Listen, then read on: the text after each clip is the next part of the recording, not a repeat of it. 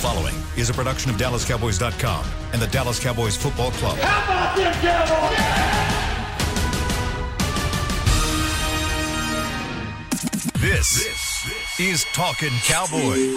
Streaming live from the Dallas Cowboys World Headquarters at the Star in Frisco. Handoff, Elliott plowing to the goal line. Barry, sacked by Lawrence. Prescott keeps it, and he bangs it in for the touchdown. And now your hosts, Isaiah Stanback, Heckma Harrison, Rob Phillips, and Kyle Youmans. It's a off-season edition of Talking Cowboys here on DallasCowboys.com. As always, presented by Geico. And, well, Isaiah and uh, Heckma have the chopper going. You- You're not going Oh, to join gosh, in a little I- bit? I forgot. What are you I didn't doing? see it. Come on, Rob. Oh. Come on, Rob. I'm right here. You guys can't see me, but I'm, I'm with you. I'm You with can't you. see me. I'm still reeling for what we just talked about off air right before the show started. So I'm recovering from that, yes, you are. You are definitely You're recovering. literally and You're still on figuratively. Fire. Yeah.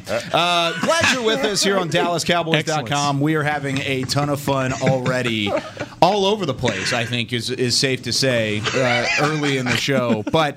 Uh, wanted to kind of get into things really quickly because we only have an hour, and of course, everybody tunes into the show to hear about the Dallas Cowboys, and we're going to talk about them Dallas Cowboys.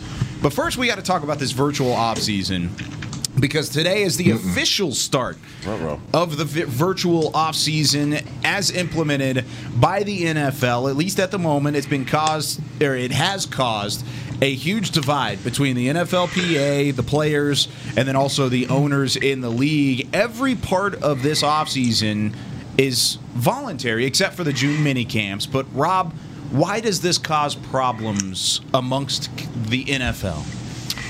Why does it cause problems? Yeah. Well, I mean, there's questions about whether, from the player side, whether it's really needed to have. Um, and, and I think there's different viewpoints based on how long you've been in the league. If you're a veteran guy, you probably hate doing this in the spring. And I, Isaiah, I'm sure you can speak to this. Um, a- a- and so, and part of it too is the pandemic. Part of it is their own research on the NFLPA side that says, look, injuries were down. We think quality of play went up. Based on the Cowboys' experiences, I don't know if you could say that's opposite. the case. Um, but there's you know there's viewpoints on different sides. I think from the NFL side, it's like, look, you're going to have to work out somewhere this spring, and we've shown a commitment to having safe protocols in place, especially here at the Star. Uh, you know, they really were able to mitigate risk with COVID, and that'll be continue to be the case. So it just comes down to to what team's comfort level is, what players' comfort level is. It is voluntary, as you said. Uh, the Cowboys have not come out through the NFLPA and announced anything with their players saying, "Look, uh, we're not going to do this." So I think you can expect to see probably a good amount of Cowboys out here uh, getting work in this spring, just like they always do. Uh, Cowboys never announce how much, but I think you're going to see a pretty good number, just like you, they always do. Now, I, I want to get uh, Isaiah's, of course, former player opinion on this in a second. But Heckma, before we get to that, we talk about these Cowboys coming in and, and having that virtual offseason. I mean, of course, last year being a virtual offseason, it put the Cowboys behind the eight ball with a new coaching staff. So, how crucial is it? For this team to kind of find a rhythm around Mike McCarthy through the offseason and, and once again, not being able to be in the building, or at least not the majority of the players being in the building, should be a little bit of an issue, right? Yeah, it absolutely should. I mean, it was last year. You look at all of the, you know, things that Coach Mike McCarthy tried to build through the virtual offseason, and you realize that there was a disconnect, especially with the product that was on the field. I mean, it was. If it cost us nowhere else but on the defensive side of the ball, that was it was apparent uh, that the offseason workout and, and Mike, Coach Mike Nolan, uh, then defensive coordinator, him not being able to implement his scheme. But I get I'm very uncomfortable with this this topic because I think the the players have dug in on something um, as it relates to COVID and the pandemic, and basically saying that they want to make sure for the safety, for their safety, that they're not, you know, putting themselves at any more risk for exposure. Uh, but then there's another side of this. There's another side where there's a guy that's fighting for that 53rd spot that wants to be a part of off season, that's fighting tooth and nail because he's, you know, got bills and, and, and hmm. maybe on the way bills to pay, you know, sort of aspect of it. But I think from a coaching standpoint, you you want to because traditionally coaches have been that they have this time as evaluators, as the best evaluators in sports to try and implement their scheme and see where guys are. So you know, look, I, I, think even for Coach Mike McCarthy and his new staff, especially on the defensive side of the ball, they want these guys to participate. But then again, like I said, man, there's a there is an aspect of this with players that they are concerned, and you saw the NBA, NFL, you know, get through a whole season with you know some cancellations of games and things like that. But still, all in all, man, I think that the concerns are real, and the guys have a legitimate uh, gripe about this. All right, Isaiah, I want to hear your opinion. All right. Um, no, I think you guys have done a great job of kind of uh, creating a synopsis of what the issues that are at hand. From the coach's standpoint, we obviously know uh, that Coach Quinn and the rest of his crew want these guys on site. They need these guys on site. Um, and you know, last year not only did we have a, have a virtual off season, but we also had a virtual off season where guys were quote unquote not supposed to gather together to even watch film together and not supposed to do walkthroughs together. So that compounded the problem last year. Um, in addition to having a new defensive coordinator, so um, it's looking as if uh, this is going to be uh, virtual offseason across the board. I think there's 19 teams already that have already put out statements yeah. saying that they're not going to be there. So it's, you know, now you start getting into a situation where, you know, you do have a union, right? And your union, the majority of your of the of the participants in your union are saying, "Hey, we're doing this in, in form of solidarity. Um, don't show up." And you know, if you kind of go against the grain, then you're kind of the outcast. Um, from the player standpoint, I get it I, I, mean, I get it. I know fans don't want to hear that, but I, I do get it. I mean, it's it's you know, imagine imagine you're you're a guy like me from Seattle, and all of a sudden, you know, you have to go live in in Texas or wherever your team's playing. Imagine you have to go live in in you know New York, right, for the for for four months, three four months, you know, just working every single day. Um, when you really don't have to, when you have an option to not have to do that and still have the opportunity to go out and do what you're paid to do, which is go perform on the field. Um, I know a lot of people are going to say, well, that's your job, and, and you're absolutely correct. But there's a clause in there that says that you don't have to be there. It's voluntary. It's true. Right. And as long as that clause is in there, mm-hmm. it, it, left, it, left, the window open. Right. And I tell people all the time, we say it on the show, if you leave the window cracked, Deebo's coming in. Right. So, uh, you know, these guys, you know, the window is cracked and, and these guys have the option um, to exercise their right to not show up. And um, they, that's that's not to say that they're not preparing, they're not doing the things they need to do. If that if there is another virtual platform for us again this offseason for the Cowboys, this year is different because guys will get together. Guys will have walkthroughs. The leaders will hold meetings. They will watch film together. They will do a lot more things um, together because they won't be forced to be in isolation like they were last year. One thing to point out, you, you made a great point, Isaiah, about where you live. Because I think one reason the attendance here has been so good is most guys stick around. Most guys either live here, they don't go, yeah. uh, they don't live somewhere else yep. out of state. So it, the Cowboys have an advantage. Dallas, great place to live. Um, but I, it's hard for me to speak on it because I didn't play. I didn't play the game. I didn't mm-hmm. play at that level. I don't. I don't know from the physical aspect of it. Hey, I, I don't need to, to do this. Put that extra strain on my body. I can do it at home. Uh, and it's worth noting that this phase one through May 14th is virtual meetings essentially. You come in, you can work out, but it's it's virtual. Mm-hmm. It's phase two that I'm really focused on, where you get into late May, and it's OTAs, and then you, you mentioned the mini camp. Yeah. Man, that the Eagles have come out, the Giants have come out, said they're not going to do it. I don't know if that extends to OTAs and minicamp, but the Cowboys, to me, immediately, if, if things hold and they, they continue to work out here and do OTAs and stuff, they're at an advantage over their division rivals yep. to me because they are working Correct. out together, especially defensively. Heck, you hit on it, trying to in- institute a new defense. I don't want Leighton Vander Esch having to hit the raise the hand icon on the Zoom, you know, to, to ask a question. Like, let's just do this stuff in person and, and, and try to get better. Yeah. You know, I think that could have been, could have been a big difference if they were around for OTAs last year. That's just my opinion, and I think it could help eh. if they do it this year. And, and Robert, I know, I know, there's going to be a lot of fans that are that kind of up in arms about this. But think about it. You know, imagine if it was the four of us, right? We're all we're all old and busted now, right? So if we say we had an opportunity to make the you know make the last spot on the roster, and we're not really getting those checks, so you're getting those. I know when I was playing, I think it was five hundred dollars a week for your uh, for your off season uh, off season training. So from mm-hmm. your your entire off season all the way up until the, the point where you hit camp, it was five hundred dollars a week. Well, take a take a city like DC, take a city like New York, you know take Dallas. I don't care. You're you're bringing home two thousand dollars for the month. Cool, two thousand dollars for the month, regardless of how much money um, your contract says that you're supposed to make, right? And then you're having to pay to get your car shipped, right, to and from. You having to find an apartment or a house to, to rent, right, to cover the expenses. That you, there's not enough money coming in, and guys are losing money. So if you don't already have a pocket full of money, think about the guys that are, are trying to make the squad. They don't have the bread to be to be trying to you know show up. And yes, it's an opportunity, but the reality is it costs money to go work off site. Mm. And when you're getting that, when you're getting those weekly game checks, it's different, right? But when you're not getting those weekly game checks, yeah, yeah, but your pockets, hey, your pockets is a little light.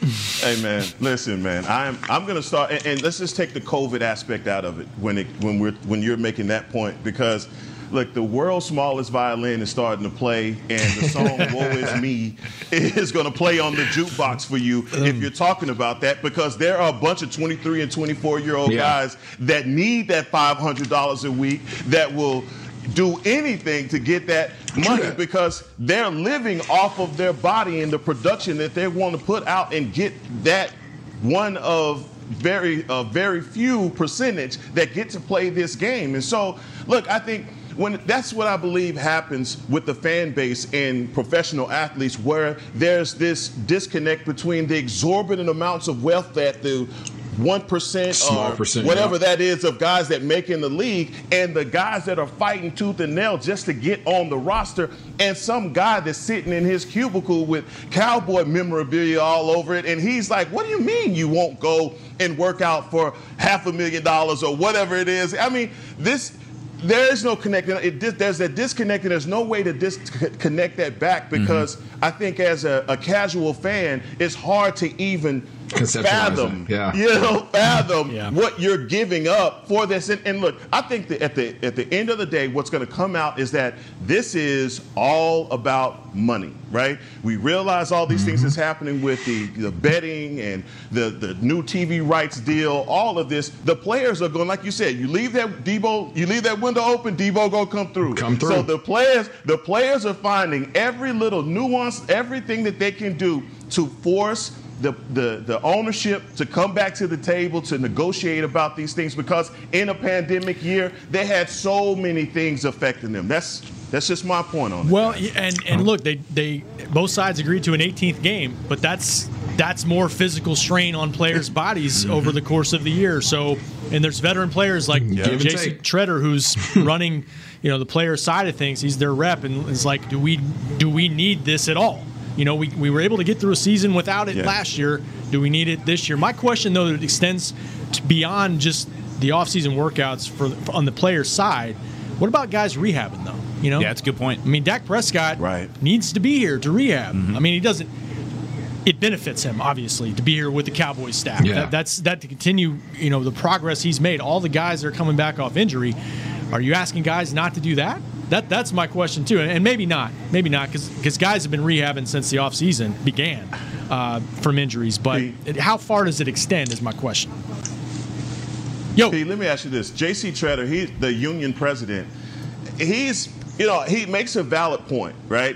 But I think that when you, as far as the the man, the overall product of football sucked last year, and I don't care what anybody says, and that's from high school all the way up to the NFL. And you saw it, and, the, and it was because of guys having these virtual OTAs not having uh, two a days, uh, abbreviated two a day, you saw the product on the field go down. And maybe offensively, the numbers were up, and that was put the defense at a disadvantage. But still, we there are guys, there are teams, especially the, the Dallas Cowboys, need this OTA. They need True. two a days because without it, you're going to get the same results that you had last year. Guys not having to the concept of the scheme of defense, not being able to communicate because they had nothing to draw from. And if you're depending on your rookie guy that you're going to bring in to, you know, upload video to his coach to say, hey, you know, I, this is what I'm doing. These are my workouts, and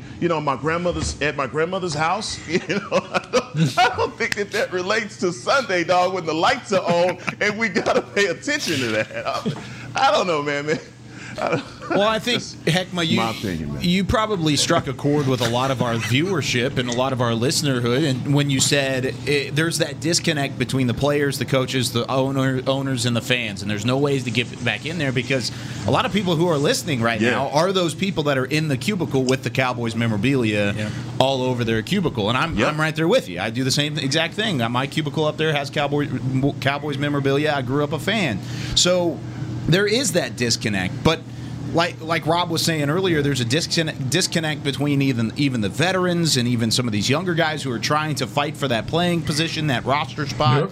but there's also a little bit of a caveat for those who have already had those roster spots. And per per Todd Archer, he had a really good article on ESPN.com.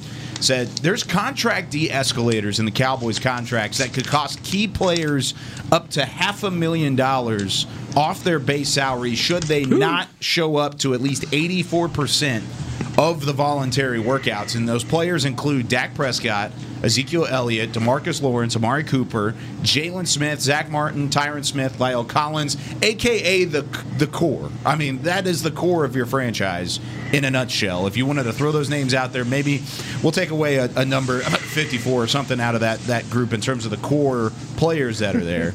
But. Contracts wise, Yeah. that's a lot that you're going to have to give up if you're not here. And you talk about how it benefits certain players, but there are players on that list that may not be comfortable coming in for these voluntary workouts. So, Isaiah, I ask you the question as a former player, does that money change things, or is you are you still able to kind of take a stand there if you believe so? Come on, Isaiah. So let me let me let me set the precedent by by saying this. I've I've never been against off-season workouts. I, I, I like the work. I like the off-season. I like being around the guys. I like being near the coaches and being able to be in their ear, you know, prior to the season. So that it doesn't bother me. Um, however, 500 stacks and you That's a now this was built into everybody's contracts. I wasn't I wasn't making the money that these guys are losing, uh, but they could possibly lose. But it was in everybody's contract. If you didn't show up for a certain percentage of the offseason program, you did. You took a you took a L, right? You took a loss. So that's why I made sure my butt was there. But Yeah. five hundred thousand dollars. That's that's it depends on the individual. I personally, I'm not leaving that on the table. Um, but at the same time, you know, you you you are a part of a union. Right, you are a part of a union, and you are representing more than just yourself. I can take it back to Actually, this is directly correlated to my rookie year, and I'm not going to say the player, but one of one of, we were we were quote unquote holding out our entire draft class. Uh, Nick Folk, Anthony Spencer, everybody, right? All of us were all in there, and one one of one of our one of our draft picks. Uh, but his his agent was having negotiations with the team, and there was one little caveat they were trying to put in all of our contracts, and it was related directly to this. And it was you had to be a part of like ninety percent of the offseason workouts if you wanted to receive, or, or there was this this this penalty. And all of us, all of our agents were like, "Nah, like we're not signing this. Our entire draft class, we're not doing it. We're holding tight together. Forget that." And you know, some people felt some type of way, but it was like, "Hey, we're doing this together as a unit." And the one guy, the one guy's agents signed a doggone contract and screwed everybody. Was it right? you? So at that point, we all had. To, I got to look up Did this you do Yeah, it definitely wasn't me. I got- Nah, Goodness was. gracious, Yeah, right. traitor! but but I, I now that you bring this up, I remember this. Like we were down there um, in San Antonio. I, I definitely remember that, and we weren't going to practice. We were like, our contracts haven't been signed yet, so we can't practice yet. And all of a sudden, the word came through. So and so's agent signed a doggone deal. We're like, oh, come on, man. 07, Now, right? In reality, 07. Yeah. It didn't. It didn't affect us too much. But the reality is. This is the same situation these guys are in. You got guys who really don't care, and hey, either way it works for me. And then you got the guys who are like, no, hold tight and let's stand firm as a unit. Mm. Do you think there's benefit, Isaiah, to? Uh, I I mean, you talked about being a pro and you can get your work done wherever. Is there a benefit to having the guys in the team setting pushing each other, or is that just rah rah? That's Absolutely. not true. Absolutely. I mean, but from the player standpoint, like like I mentioned, right? You you leave your family. Imagine, imagine you're a family man, right? So you, you're mm-hmm. leaving your family, literally. You know, there's there's there's big big times in a year, obviously from August until hopefully February, where you're just not around a lot.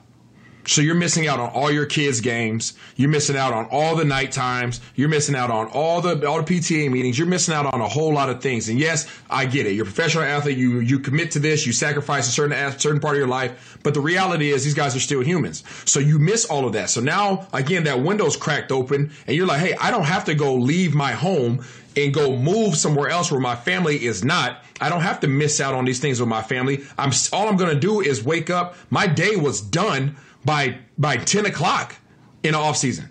You know, and th- th- during this part of off season, you get in there at seven o'clock in the morning, whatever it is, you work out, and then you're done for the rest of the day. What the heck do you do with yourself for the rest of the day? So these guys, as they're looking at it, they're like, why would I leave everything that I have going on, whether it's a side business, whether it's my wife, my kids, activities, um, you know, or, you know, nonprofit organizations, just to simply go lift some weights when I could do that at the crib?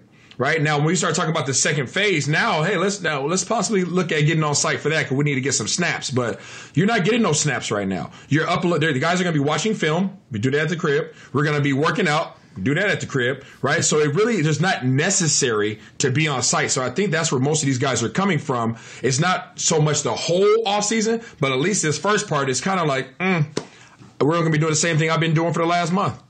Gotcha. Needs to be the name of this podcast. Is off season at the crib. That's what it needs to be. I think. I mean, I, hey, I, I will say, like, there, there's a lot that goes into this. It's not just basically moving in and, or not moving in, but coming in and doing a workout. Like, there are so many different aspects and changing right. factors to this all. And I don't think we're even Oh, close yeah. to being done with it. I, I think the PA is going to continue to hmm. have their last words, and we're going to keep moving into the off season without really the off season completely being happy. Nobody's going to be 100% happy. But when we Yeah. come back, everybody listening will be 100% happy because we have Mailbag Monday. Is it uh, is it scary to take a cornerback corner cornerback really high in the draft, maybe at pick number 10? We're going to ask that question and talk about it a little bit when we come back on the other side of the break. This is Talking Cowboys presented by Geico. Honey, big news. Gary, are you okay? Oh, I'm not Gary anymore. I'm Jackie Flash. What? See, I want the latest smartphone, but the best deals are only for new customers. So, to get a new customer deal, I changed my name to Jackie Flash. Okay, but the best smartphone deals at AT&T are for everyone, new and existing customers. That's huge. Then guess who's getting a deal? Is it Jackie Flash? Jackie Flash. It's not complicated. At AT&T, our best smartphone deals are for everyone. Restrictions apply. Visit att.com for details. There's nothing as unique as our eyes, which is why Essilor pioneers ways to make lenses as unique as you. Varilux for super sharp vision, Essential Blue for protection, and Crizal for freedom from glare. Three cutting edge solutions in a single unique lens. So, whatever your needs, insist on Essilor. Visit your local Essilor experts and find the perfect lens for you. See more, do more, Essilor. We're back with a tasty treat that's sweeping airwaves and taste buds. It's new Dr. Pepper and Cream Soda. Let's take a listen. Dr. Pepper and cream soda's here. A new combo that's music to my ears, okay? Let's play. Cream soda and Dr. Pepper time. Ah, music to my ears and mouth. New Dr. Pepper and Cream Soda. A delicious duet. The Cowboys way, where 16 Hall of Famers and 5 championships shows us what success looks like. Where turkey is always the second best part of Thanksgiving Day. Where we are all defined by one single thing the star. Where we as fans know it's our job to keep the tradition going. Bank of America is proud to be the official bank of the Dallas Cowboys and to support the quest of living life the Cowboys way. Copyright 2020 Bank of America Corporation. Back to Talking Cowboys. Back here on Talking Cowboys, presented by Geico. Glad you're with us. Rob Phillips, Heckma Harrison, the great Isaiah Stanback. I'm Kyle Youmans. And whether you're watching from home or cheering in the stands, with Essilor lenses, you can see every exciting play. Book an appointment at your local Essilor experts and see what Essilor can do for What you. See more, do more, Essilor. Isaiah oh, finally I got love him. Love it. Finally got your Essilor lenses, Isaiah. What are you? Is it just like a new day? Do you feel like a new man with with your Essilor lenses?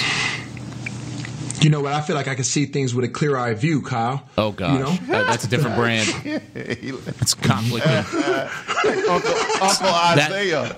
I'll tell you, tell you what, it- it- this brand is better than that oh, brand. I'll just Lord. say that. I'll say that. I've got my Essilors on too, and I love them. I'll tell you, I I didn't even notice that this was really a thing until I read into it. But they have like the UV protection, the blue light, and mm-hmm. they also have like the glare resistance. Yeah. the glare, like Glare with these resistance. bright lights in here, and then in the TV studio, it's unreal. Yeah. Oh, it's awesome. It's perfect. Like, and their prescription Hey, Kyle, I can, glasses. I can tell you, fantastic. yeah.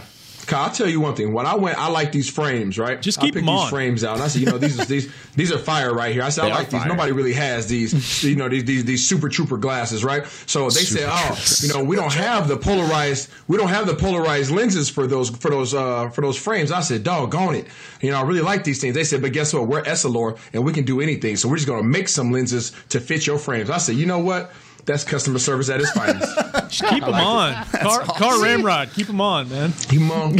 They need to see my ramrod. Oh, can't wait till uh, till Rob gets his pair. You got to get yours. I know. up. I'm, I'm behind. I, I can't wait though, man. They're I can't awesome. wait. I like I I wouldn't say like sit here and talk about it as much, like, but I love these glasses and I, I think they're fantastic. So shout out to the people at Essilor Hey man, you guys are about a month behind, man. I know you were the one that jumped the gun up. and got it all quick and See, whatnot. see, see Saw what that happened Dogecoin was, like, money. we needed to see, we needed to analyze. Yeah, exactly. We needed to analyze what you had, and then we had to level up. That's what all it was. Right we needed to see our competition. okay. Okay, If well, watch this. This is what a good host does. He plays off of even the dumb things that Isaiah says and turns it into a segue. What? So, taking taking what you just said about leveling up. Well, the Cowboys, at least Mm-hmm. in the past, thought they had leveled up at the cornerback Sierra, spot when taking somebody in the top 10, aka Morris Claiborne, which led our good buddy JT Chandler to send in a mailbag Monday question for DallasCowboys.com. You can go hmm. see David Helman, Johnny's responses to that specific question on the article itself on DallasCowboys.com. But we're going to answer it here. And his question was the last time we used a high pick on a quarterback, cornerback, I keep messing that up today. If it doesn't work out very well, or it doesn't work out very well, I personally think corner is the position that is easiest to miss on in the draft. So is Patrick Surtain a sure thing? Rob, I'll let you start on this one because I mean, there's no such thing as a sure thing in the draft, but Patrick Surtain is about as got he's uh, got about as high of a floor as anybody that I've seen in the class. I agree. I mean, I don't I don't know if he's going to be a Pro Bowl player, but he reminds me of a I don't know, a Terrence Newman, you know, coming out in 03 that it, you feel like he's going to play a long time. His Yeah. dad played the position in the NFL. He got as good at coaching as you can possibly get at the college level. Uh, Trevon Diggs played in that program and looks like he's going to be a really good one. So, I, f- if that's the pick, then I would feel really good about it. But I, I, I don't know if who's the name of the fan that, that JT it? Chandler. JT. I mean, JT like, Money. JT Money, like you know, cornerback. I guess you definitely can miss on that position. I mean, you look at the Cowboys. You mentioned Mo Claiborne. Uh, they drafted guys that haven't gotten second contracts. Now Byron Jones just came down to money. Um, but you know, Chido Yeah. didn't turn out to be a Pro Bowl player. Got a second contract somewhere else. They, you know, they haven't. You know, that 17 class didn't work out the way they wanted to. But they also haven't spent really high picks at that position in a long time. Not since Mo Claiborne. I mentioned Newman. That worked out. Uh, the higher you pick, the better the odds. So I think that's part of it too. Heckma?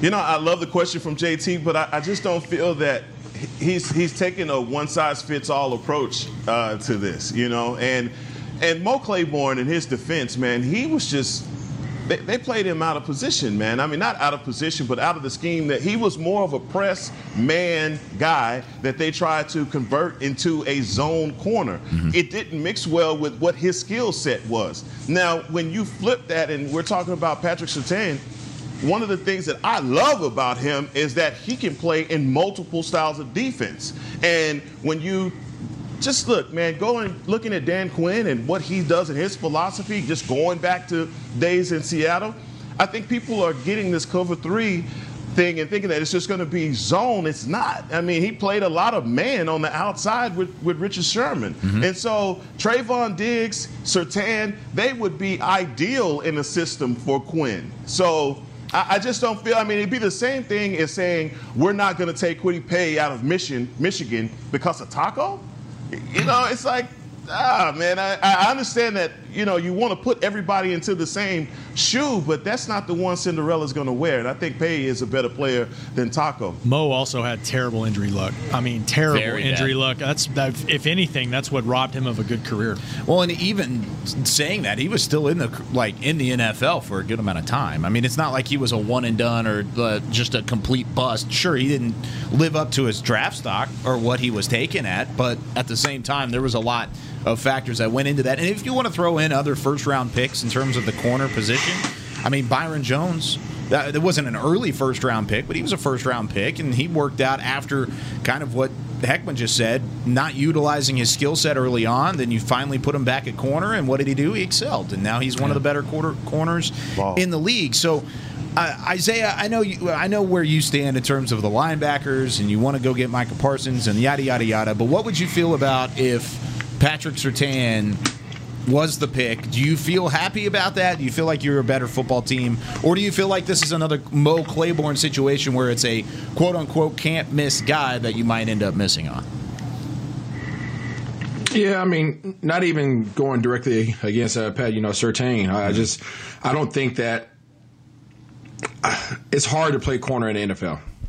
Let's just call it, call it, call a spade a spade. It is- Sure. it is very, Especially right now. difficult. These guys, yeah, especially right now, these receivers are quick. They're fast. They're the, the schemes against the defenses that they that are being ran are made to break them down and give these guys the ability to you know get some YAC yardage, some yards after catch.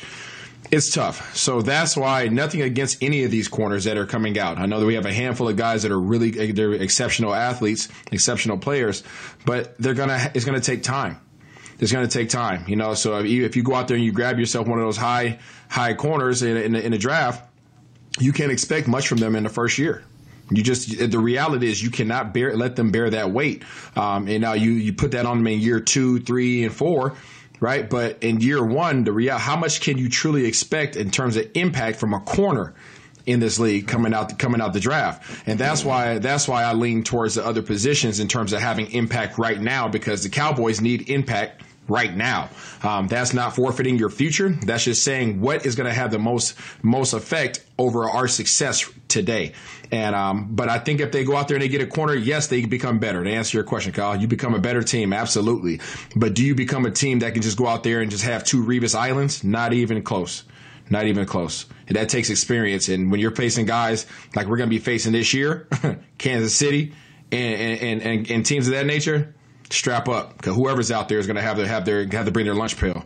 The idea of having a rookie corner in the starting lineup with a second year corner, that yeah, it doesn't make you feel great. Um, but but I mean, I- the, the reason why it's such a hard position to to to find great players is another reason why you got to keep keep chopping at it because it is such an important position to me anyway in terms of oh, yeah. the way the league has gone and and you can ha- I, I'm- I'm with you Isaiah in terms of I, I would go pass rush first in terms of chicken or egg what's more important uh, but you got to have guys on the outside that can hold their own and and I, I just look at the depth True chart and bringing back Jourdan Lewis big I think I, I- I've always liked Jourdan's game but I think they need to continue to find playmakers there. And I think you still can find that at, at the cornerback position. I do think it's a hard position to evaluate, like you mentioned, Kyle, the way the game is now. But it's not the hardest. I, quarterback is the hardest position to evaluate. Yeah. And and the one where you can really miss the most, especially if you're drafted high. Yeah, JT saying that it was the, the Yeah. easiest position to miss on. I, I don't necessarily agree with that because I think you can miss on a slew of positions, and corner certainly is one of those. but does this Mo Claiborne pick still kind of haunt this franchise? I mean, like we talked about it, they haven't really spent a high, high draft pick on a corner since. What was that? I mean, 2012. Yeah. So uh, Patrick Surtain was what, 12 years old whenever that was Probably. that pick was made. So, and he's about to be the pick at 10. So, uh, Heckma, do you still see that kind of haunting this front office, or is that something you have to put in the rearview mirror? Yeah, that's definitely in the rearview mirror. I mean, you, you talk about his career and where he would be right now had he stayed with the, the Cowboys. So, look, I, I really just think that when you talk about the 2021 draft, uh, before the whole Patrick, Patrick Surtain, Kyle Pitts argument started to come up, you heard everyone talking about Christian Barmore and needing that that guy to anchor this defensive line. Oh, yes. We, we saw what what happened with you know we the 40 burgers and playing from behind and not being able to be effective with our pass rush or stop the run and consequently that's why our secondary suffered the way that they Yep. did because of the time that the quarterback had Absolutely. that's why you know and i think all of those things when we start breaking this down and place importance on getting patrick surtain i don't think that he's going to be the end all be all because of all the other draft picks that you have to be strategic about and so look i, I don't i'm going to be happy if we get Patrick Surtain because I know what his skill set is going to be. But I also am not going to be happy if we don't do anything to shore up the interior of this defense. I love it. I think that might be my favorite scenario is if they traded down a few picks and got Barmore. Got Barmore. I, I, I love that scenario. He scares me a little bit just based off of the motor.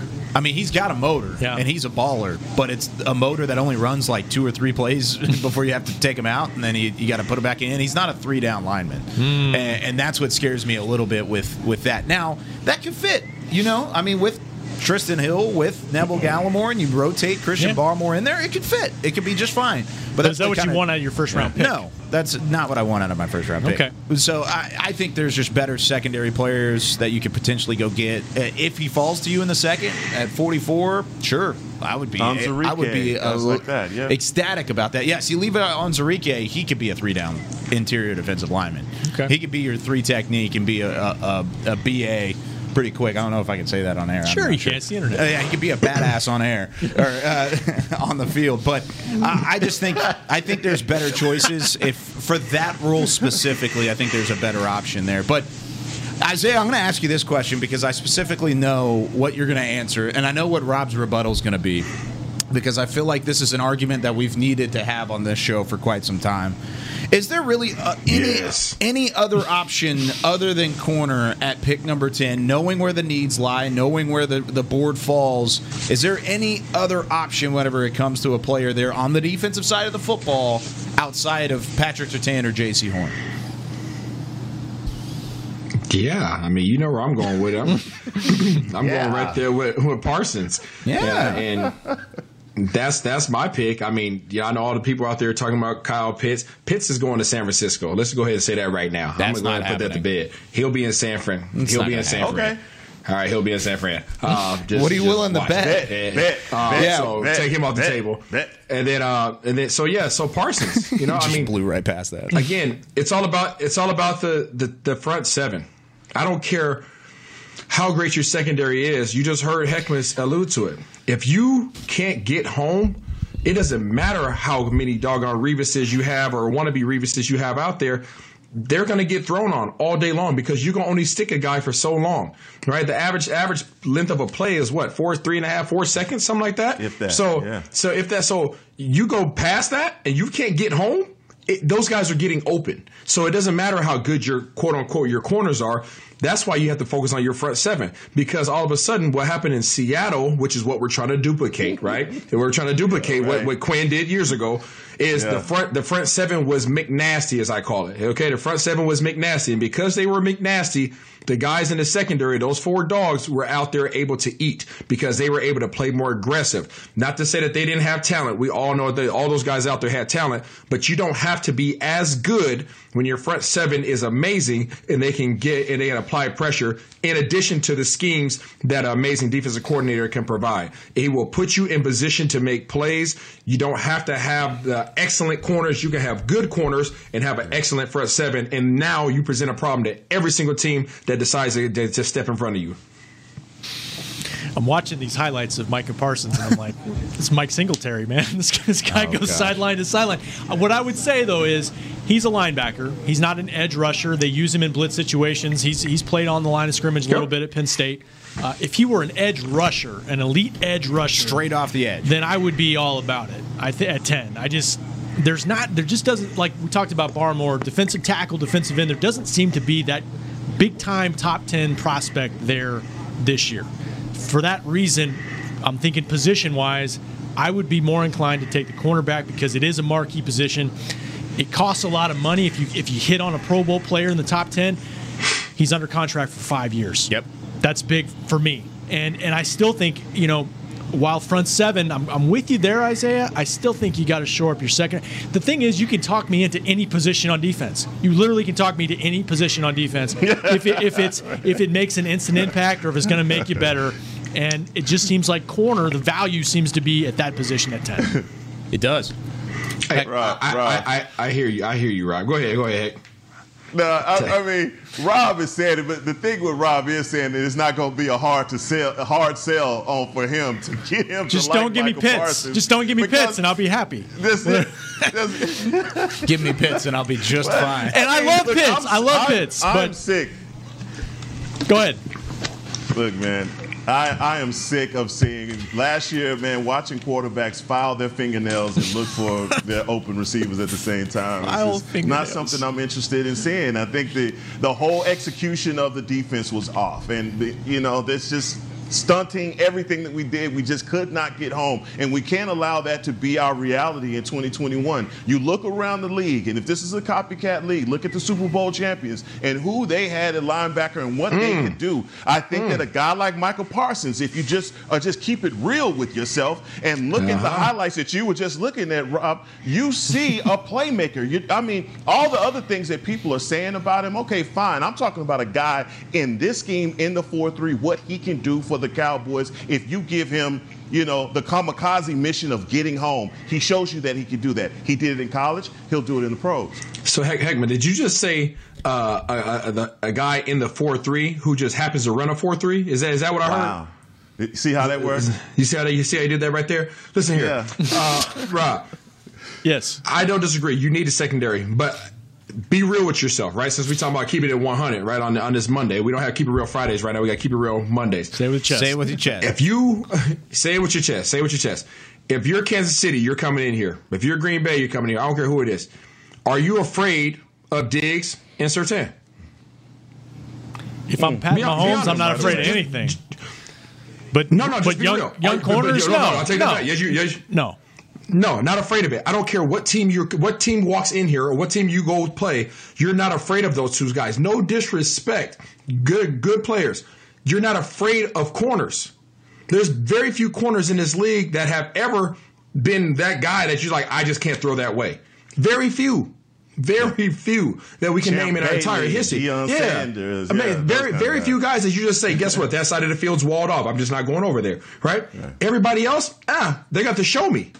Right? But there's plenty of defenses that we can name in history where you're like, crap, I'm not fooling with these boys front seven. We got to get the ball out. We got to get the ball out quick because guess what? Either the D line's going to get home, or guess what? The D line's going to consume the offensive lineman, and the linebackers they're they're running with their hair with their hair on fire, and they can shoot the gap, or like we just said, they can run sideline to sideline. Oh, and they're all six four. Oh, and they got long arms. Come on, man! These dudes can cover the entire second level, and the offensive line not be able to work up to them. You can't account for linebackers. You can account for defensive linemen, If you have an amazing defensive end, I can chip on you all day long. I can set another tight end over there to you. I can I can I can neutralize you as a defensive lineman. If you're a cornerback, I can run hot routes. I can run screens over there. I can run quick slants, one step uh, nows. I can neutral. I can neutralize you. Linebackers, you can't neutralize linebackers. So when you have three hungry young dogs out there that can run around, that have good size on them, 6'3", 6'4", 240, 245 pounds, and they can run, all three of them, guess what? You become dangerous. I I completely agree with what you're saying. In the foundations of football, having a good front seven is better than having a bad front seven. I completely agree. But you also you brought up the, the Tampa Bay Buccaneers. You brought up how they built their team, right? Yeah, that front seven is just nasty. I mean, they are just doggone impressive. Sure. How many of those guys did they select, and where did they select those guys, and where is the the contract value kind of allocated throughout there? The highest paid corner on their team, by the way, right this second, is their 21st highest paid player on their team. You know why? Because their starting three corners were all drafted in the last three years, and they were all drafted in the first or the second day. So I think overall, you're talking about premium picks that give you cheap contracts at a premium position like cornerback that allow you to be free to make additions elsewhere where you're able to go and go and get an edge rusher that's established. You're able to go get a defensive tackle that's established. Sure the cowboys haven't proved to any of us that that's a possible thing because they want to go find these bargains that's the frustrating thing. But the way that things have kind of turned out for Tampa Bay, and if you're going to compare the Cowboys to Tampa Bay, look at where they're drafting these players and look at where they're getting it. Sure, they've spent high end picks on edge rushers in the past. Sure, they've done that with guys like Devin White at the linebacker spot. That's a thing, sure, because he was a, a player that was in that spot that was highly touted enough coming out of college to where he was worth it. I don't think there's that player in that draft. That's why I think the cornerback spot and keeping things cheaper on the outside, where your top two corners, which would be either Trevon Diggs or whoever you draft this year, are going to be cheap for the next five years. Dude, that you know that's really clever the way you tried to do that, Kyle. But I, I was convinced. I, you know, that, I was that's clever. I like that. But if you ask Bruce Arians, which would he have rather had, the defensive line under contract versus those secondary guys, if he could have drafted Jason Pierre-Paul and Ndamukong Suh and guys like that, he would have rather drafted those guys and filled those rest But he found them positions in. anyways. He just had the luxury. Right, right. He had the luxury to be able to do that. I mean, look, this is necessity for us. This is the necessity part. We have to find playmakers and impact players. We think that we have a few, or we have one uh, in, in Tank Lawrence, uh, but uh, outside of that, everybody else has a question mark. So. It, look, you have to start build the building blocks, the foundation of your team. It starts up front, whether it be Neville Gallimore, whether it's Trysten Hill, whether it's Antwaun Woods, all of those things. We still need guys that are going to make an impact on the front in front uh, for us. The back half, our linebackers, we realize there's a void there. If we can get better at the linebacker Mm-hmm. position, then great. Safety, there's a legitimate need back there at safety. Yes, there is. Kazee doesn't solidify anything. Okay, so when you're talking about what's going on on the outside, all of that's cosmetic, Kyle. Okay, like kind of like Is your it, though? This cosmetic, right? Did, You know what I'm did you look at the? Seattle Yes. tape and say that's cosmetic? Because it was pretty bad. Hey, Kyle. Kyle, I'm gonna tell you right now. If I'm a cornerback, if, I, if I'm a veteran cornerback, because that's where you're also going to fill in some of these voids after the draft. Let's not be mistaken. No. You're going to draft Yeah. a young corner. You are going to grab a young corner in this draft. But there's also guys like Richard Sherman No. sitting back there chilling right now, That's- just training. Just training and waiting to see. Guess what? How Stop. dominant is his front seven going to be to, determine how much work I'm going to have to put in? I'm just being I'm being real with you guys. You guys don't want to hear this. This is real. Cornerbacks, the- you have to work harder if you don't have a solid front seven.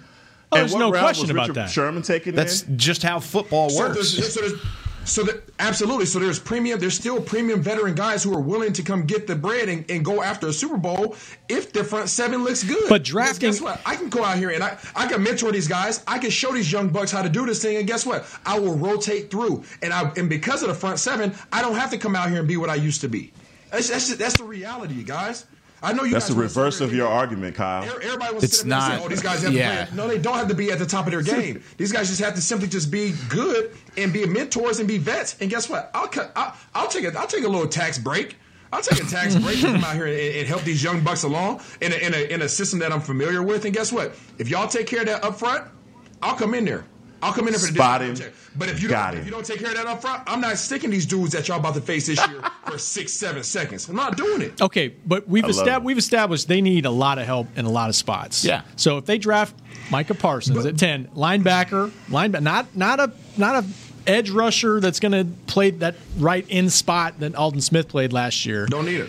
Okay, but if you you get him in place, is is the front seven so infinitely better that, like you said, on the back end, you just Yes. got you just got to be okay.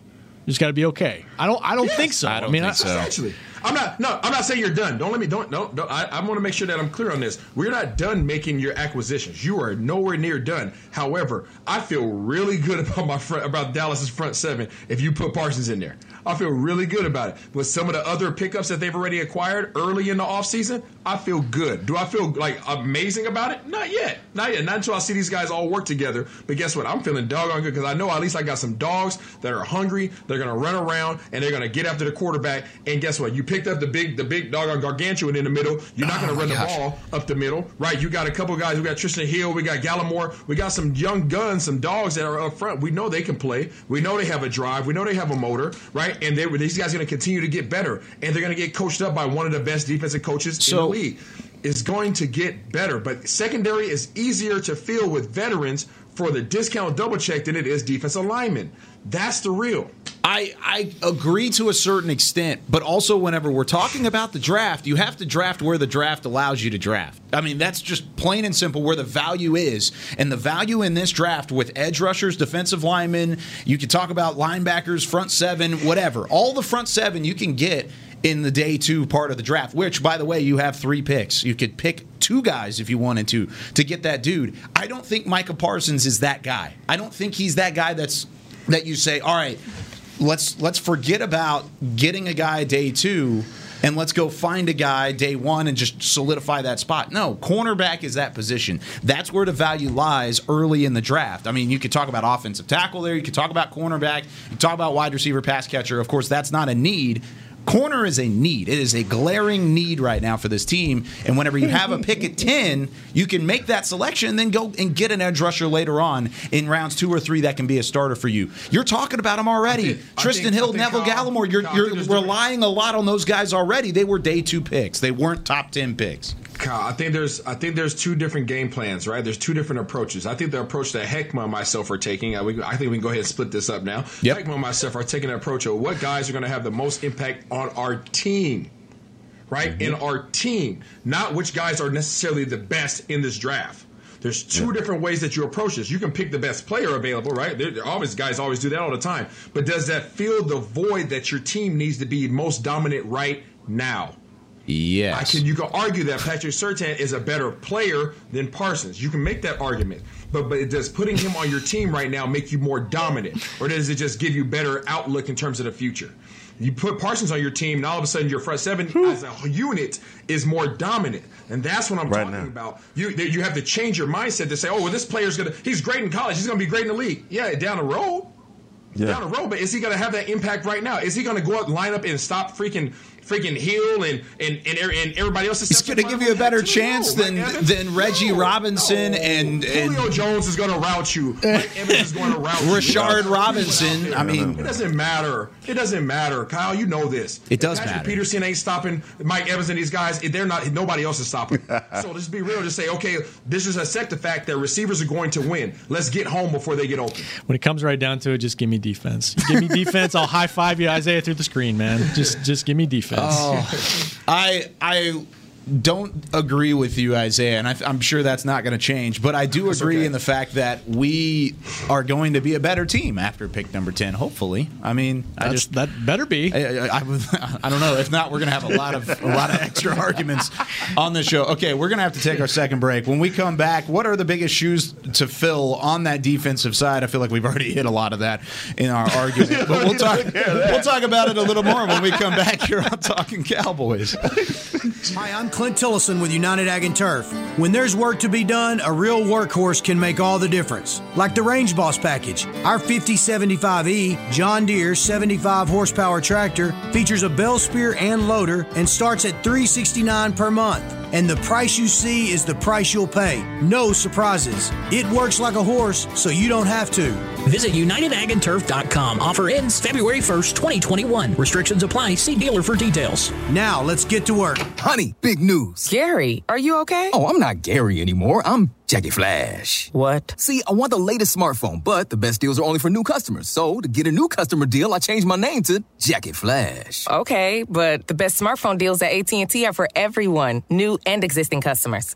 That's huge. Then guess who's getting a deal? Is it Jackie Flash? Jackie Flash. It's not complicated. At AT&T, our best smartphone deals are for everyone. Restrictions apply. Visit att.com for details. Want to use what the pros use? How about the official men's skincare brand of the Dallas Cowboys, Jack Black? Right now, you can get the Jack Black Starter, a curated collection of Cowboys locker room favorites for just 10 bucks with free shipping. The starter includes four Jack Black skincare favorites plus a full-sized intense therapy lip balm. Go to getjackblack.com slash cowboys and use the code word TEAMJB. That's getjackblack.com slash cowboys. The Jack Black Starter, 10 bucks, free shipping. Since 1865, Stetson hats are American made with pride right here in Texas. And Stetson is proud to be on the field with America's team. Want to show your Texas and team pride too? You can. By purchasing your own Stetson, you can look just like how the flag guys do on field at every home game. Stetson hats, the official crown of all self respecting Cowboys, and your favorite football team. Get yours today at shop.dallascowboys.com or at stetson.com. Back to Talking Cowboys. I'm exhausted after that last segment. I'm just, I need another coffee. But you know what I'm not exhausted of is hearing with mm. my Bose Quiet Comfort earbuds. Because whether you're listening to us on Talking Cowboys or music while you work out, with Bose Quiet Comfort earbuds, you can experience audio at a whole new level. Bose Quiet Comfort earbuds, the official earbuds of the Dallas Cowboys. Man, Isaiah got hooked up with Bose headphones, and oh, he got them. He does. Yeah, look, they're fire. He got it. He, He got did. he got He hooked did up with with 'em. Bose headphones and Essilor lenses in like the span of one week. Heck, what's it like though? Rob, it's like a symphony in my head. Yeah, yeah, that's symphony. Did he just pop back up with glasses? Oh my gosh! It's all about that product placement, baby. All of it. Yeah, Put it down on the. Come on. I look like my dad if I wear them like this. I don't like this. I don't. I don't like Hey, you that at gotta all. wear them on the nose. That's that's the uncle. I'm trying to tell you. That's the that's the that's the, that's the barbecue uncle. Hey, Give me that game. Hey, young buck, hand me that hand me that paper plate. Put a little extra extra pasta no, salad no. on there.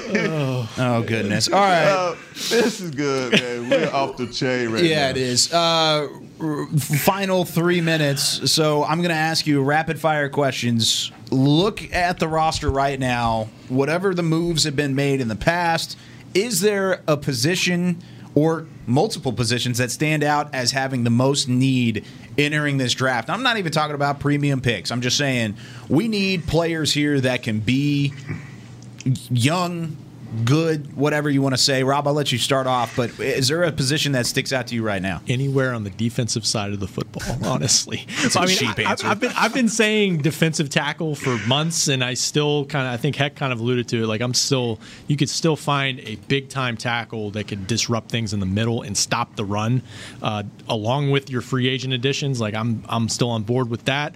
Um, I mean, we've covered corner and linebacker, and I'm, I'm not in disagreement about linebacker depth uh, and talent, like Isaiah said.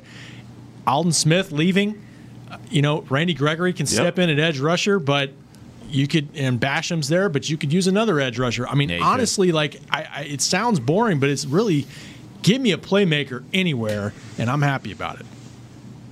Isaiah? Yeah, I'm going with. I'm gonna go with. We need a corner. We need a corner. I think we want a linebacker. Um, Yeah, we need a corner. I want to throw things. I'm so frustrated. Yeah. we talking about positions. We talking about positions, right? We are. We're about. Yes, we are. That means, we're talking about position. We need corner.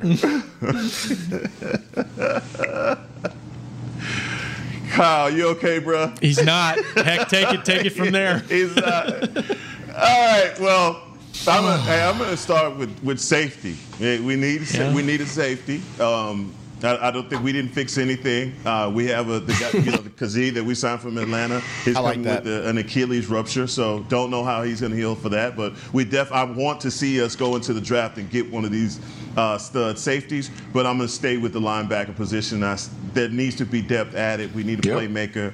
Uh, you know, Leighton Vander Esch is in the point where uh, will the Cowboys pick up his fifth year option? There are a lot of question marks there, and I think drafting a stud linebacker pretty much puts a lot of things in perspective and lights a fire under a lot of guys. We haven't talked about Keanu Neal though. He doesn't make you feel better at that position, even if he's kind of moonlighting there at 215 pounds. He doesn't make you feel better there. He's coming down. He's he's coming down in You the said box. it, moonlighting. You said it. He's moonlighting, so that's not going to be, you know, it's in and out. I'm just trying to make coming you feel better. Packages. I'm talking about your guy.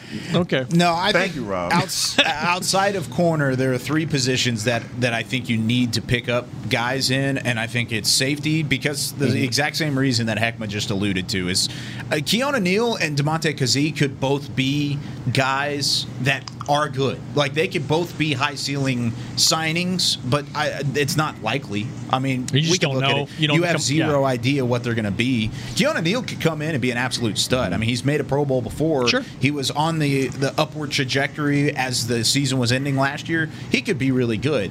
Who knows? He could also be terrible and not play a couple of but a couple of snaps all year long. Who knows? So safety is one of them. The other one is edge rusher, and the other one is offensive tackle. Even though you've signed Ty Nsekhe to kind of be that swing mm-hmm. tackle position, I want a guy to groom for the future. Not necessarily to start this year, but I want I want to get somebody who's going to be the next the the heir to the throne of Tyron Smith, and then of course La'el Collins is pretty good on the right side. So I want to go get a left tackle. That's that's one of my positions that you need to go and get. But that's going to do it for us here on Talking Cowboys. Hope you learned something. Hope you enjoyed yourself over the last hour. We will be back next Monday, 11:30 Central Time, here from the SWBC Mortgage Studios. Hopefully.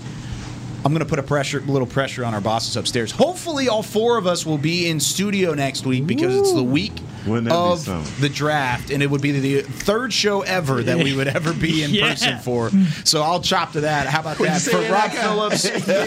for Rob Phillips, for the uncle at the barbecue, Isaiah Stanback, for Heckma Harrison, for Chris Beam. I'm Kyle Youmans. So long from Talking Cowboys. We'll see you next week. This has been a production of DallasCowboys.com and the Dallas Cowboys Football Club. How about this, Cowboys? Yeah!